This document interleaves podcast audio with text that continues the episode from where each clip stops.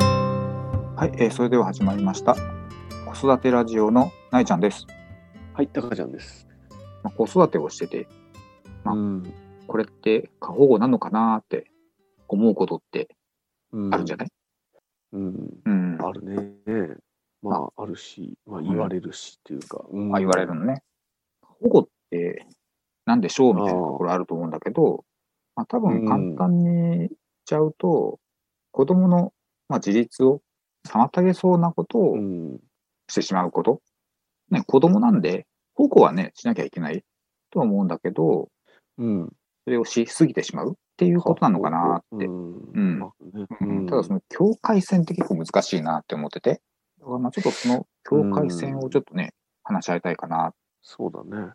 て思ったんですけど、で、なんかこれは、ね、うんいいか悪いかは結構意見が分かれるみたいなんで、そこはちょっと置いといて、ななんかいいっていう人もいるから、あ、過過保護保が。護が、まあ子供が育つっていう人、いううん、の方が育つっていうあ、そうね。自立できるって人もいれば、なんあーかそれが妨げになるっていう意見の人もいるみたいだから、まああ、そそうなんだこねはさておき、じゃあ自分たちどうなのかなと思うんだけど、まあ特に上の子なんだけどさ、まあ、やっぱり一人目で、しかもね、女の子で、やっぱりお父さんとしてはなんかもう、まあ可愛くてしょうがない。で、やっぱりそうしてる中で、まあ、やっぱり何でもやってあげちゃってたのかなみたいなことあるわけだよ。支度も手伝って、着替えるのも手伝ってみたいな感じでずーっとやってきててさ、今度うん小学校に上がりました、そろそろ自分でできるようになるんじゃないかなみたいなねなんか例えばうんテレビとかを本人が見ててね、なんか他に今やってることがあったりするとお父さんにじゃあやっといてとか言って言うわけだよね、でもいや自分でやらんとやらなきゃダメだよみたいな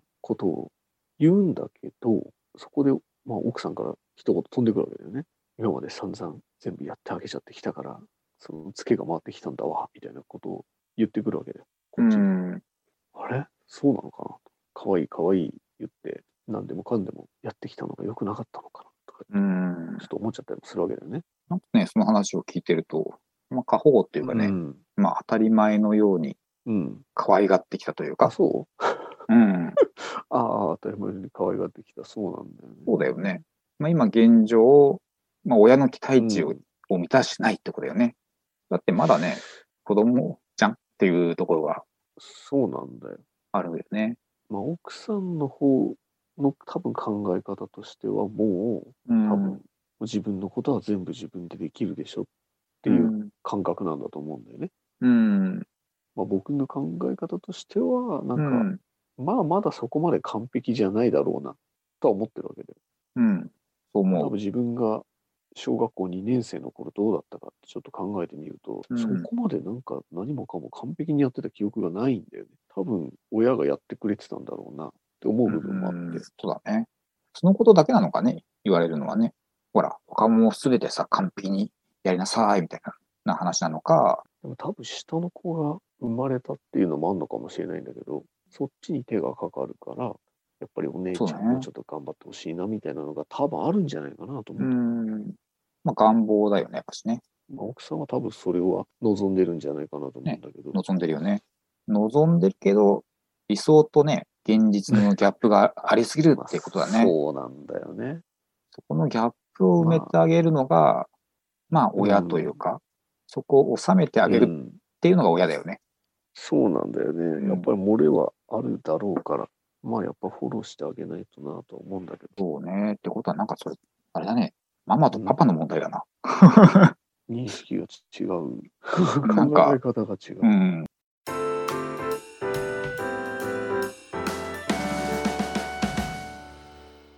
まあでも、まあ何かにつけてそうやって言われるわけですよ。うんあのそうだね今まで甘やあなた甘やかしてきたからみたいなね。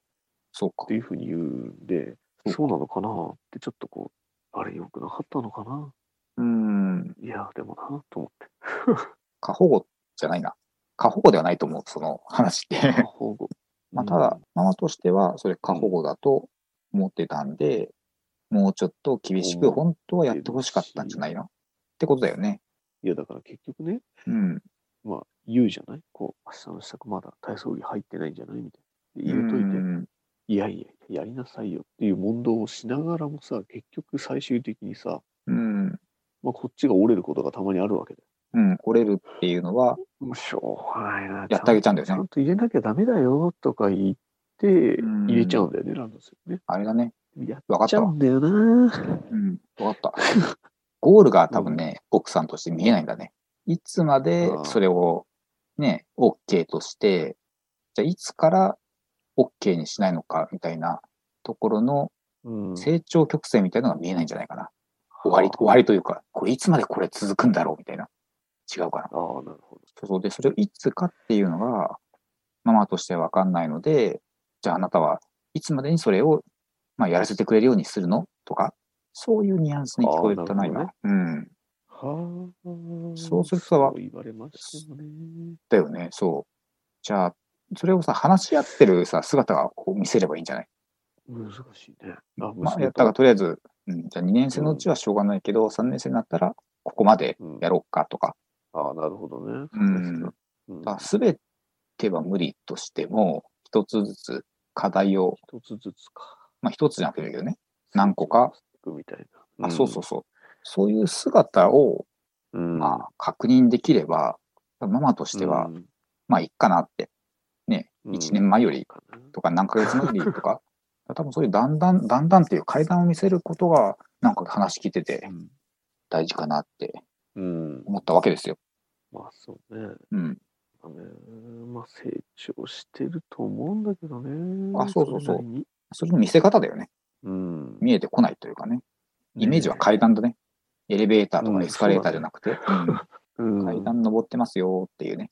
だって多分不得意なんでしょ。ねうん、不得意なことはさ、え多え分無不理よ。得意なんだと思うよ。うん。